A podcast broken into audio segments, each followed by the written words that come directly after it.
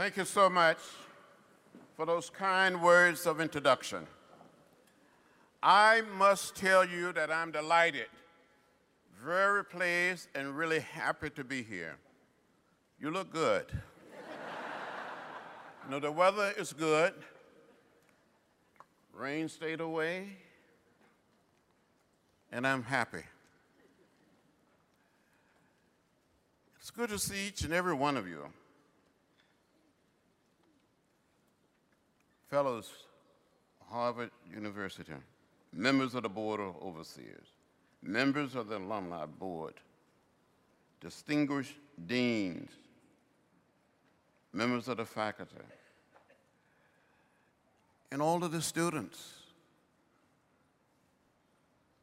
all of the wonderful graduates. And Madam President, thank you. Thank you for your leadership. Thank you for getting in good trouble, necessary trouble, to lead this great university. I want to take just a moment to honor the tenure of a great leader who, through her courage and vision, worked to lead this historic university to even higher heights. Madam President, thank you for being a friend.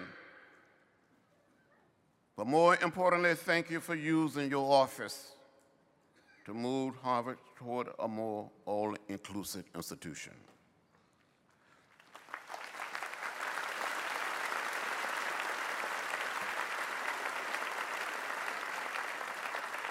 Somewhere, somewhere along the way, you realize that the brilliant mind is not confined to one discipline or one way of thinking.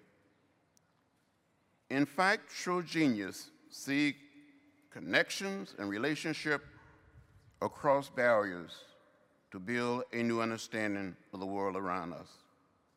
Creating one Harvard is much like the work I dedicated my life to. Ever since, as a young girl, you wrote a letter to President Eisenhower. You have been responding to the cry for human dignity that rang out in our world. You use your vision, your talents, you use the great resources of this university to respond to the call and I said, Thank you. Thank you for your contribution to human unity in our world today. And I said to each and every one of you who graduated from this university, you must lead. You're never too young to lead, you're never too old to lead. We need your leadership now more than ever before. We need it.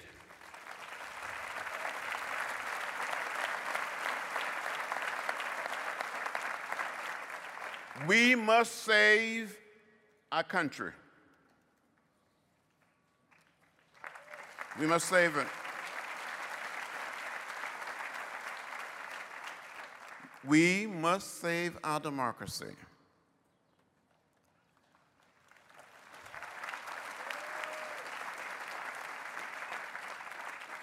There are forces in America today and around the world are trying to take us to some other place.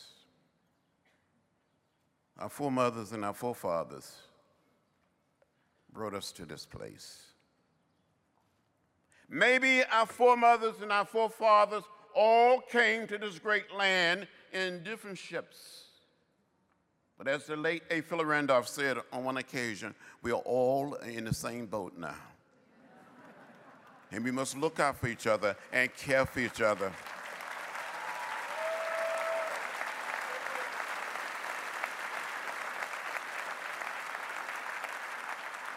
You're never too young or too old to lead, to speak up, to speak out, and get in good trouble, necessary trouble.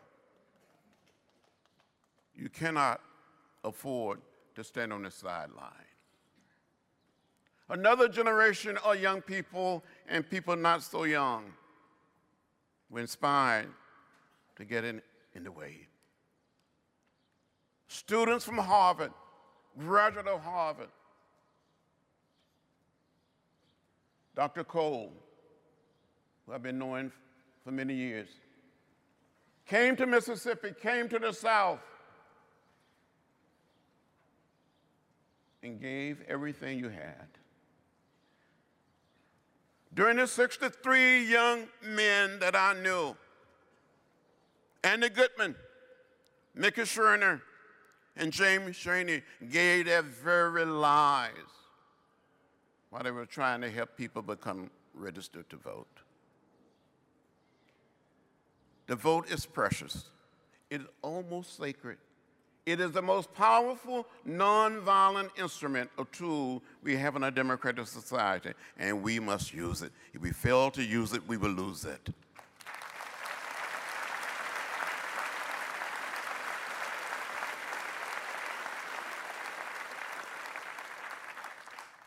So during this election year, I urge you, I plead with you to do what you can to save and rescue America, to do what you can to save the planet, save this little spaceship we call Earth, and leave it a little cleaner, a little greener, and a little more peaceful for generation yet unborn.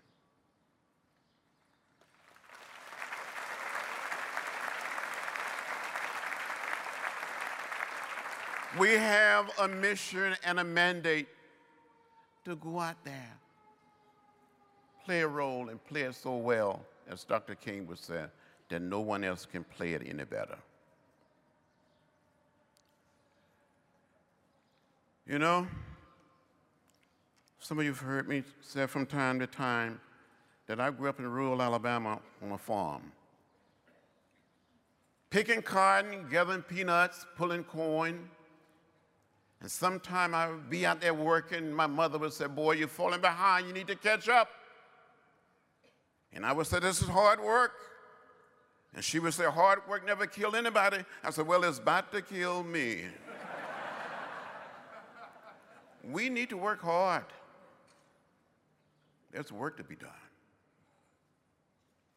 These smart graduates will lead us. The high school students will lead us. And guys, I said to you, if you're not mindful, the women are going to lead us.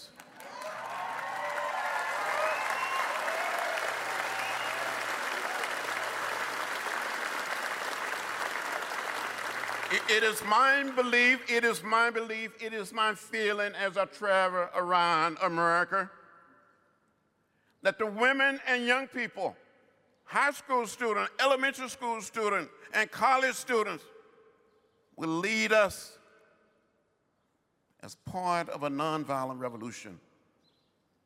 And we will create an America that is better, a little more humane, and no one but no one can deny us of that.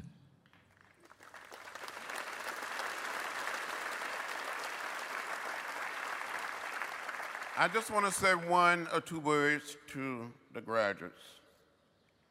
Take a long, deep breath and take it all in.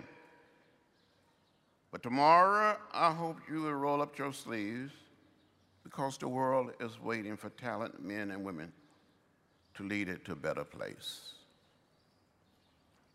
During the 60s, people literally put their bodies on the line. Many came from this university, came from Cambridge, from Boston, throughout the state, and throughout America. Just think a few short years ago that black people and white people couldn't be seated together on a Greyhound bus or Trailway bus, leaving Washington, D.C. to travel through Virginia North Carolina, South Carolina, Georgia, Alabama, Mississippi. We were on our way to New Orleans to test a decision of the United States Supreme Court. We were beaten, arrested, and more than 400 of us were jailed.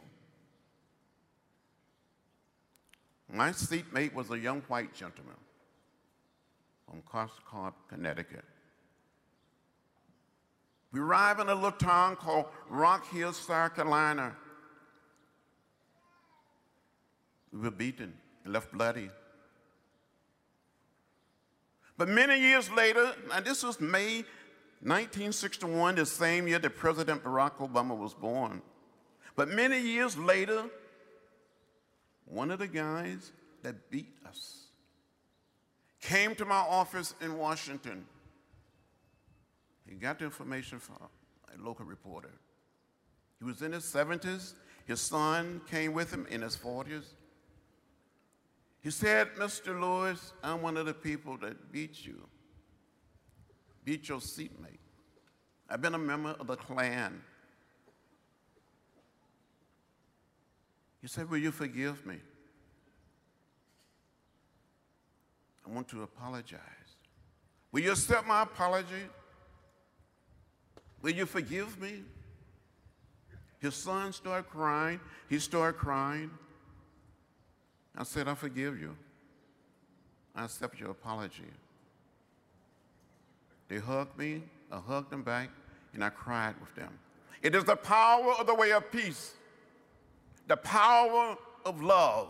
It is the power of the philosophy and the discipline of nonviolence.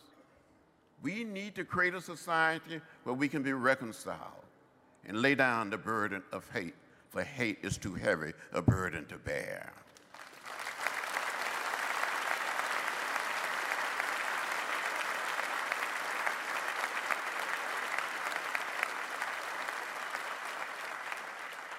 Fifty years ago, the man that I mind, the man that was like a brick brother, Martin Luther King Jr. was taken from us. When we heard that Dr. King had been assassinated, I was in Indianapolis, Indiana, campaigning with Bobby Kennedy. I cried, stopped crying, and I said to myself, we still have Bobby. Two months later, Bobby Kennedy was gone. And I cried some more. Today, we got to get rid of our tears and not be down and not get lost in a sea of despair. We got to be hopeful and keep the faith and turn the ship, the state around. We can do it, and we must do it.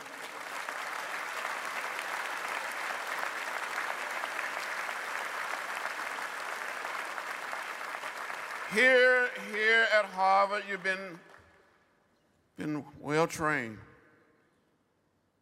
You must lead. You must get out there, as Dr. King again was there, and be a headlight and not a tail light.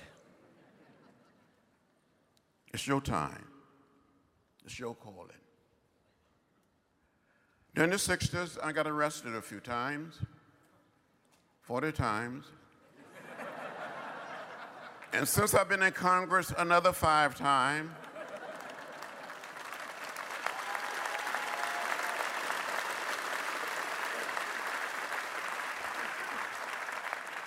And I'm probably going to get arrested again.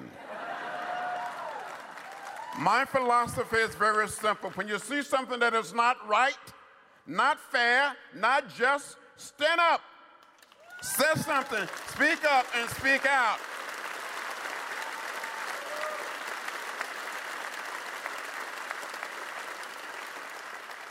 When I was growing up as a young boy in rural Alabama, 50 miles from Montgomery, I had an aunt by the name of Sineva. And my Aunt Seneva lived in a shotgun house. I know he had Harvard. You never seen a shotgun house. You don't even know what I'm talking about. one way in and one way out. What is a shotgun house? Old house. The dirt yard. And sometime my Aunt Seneva would go out on a weekend, a Friday or Saturday,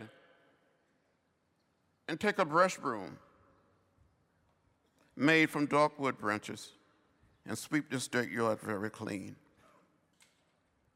One Saturday afternoon, few of my brothers and sisters, cousins, about 15 of us young children were playing in her dirt yard.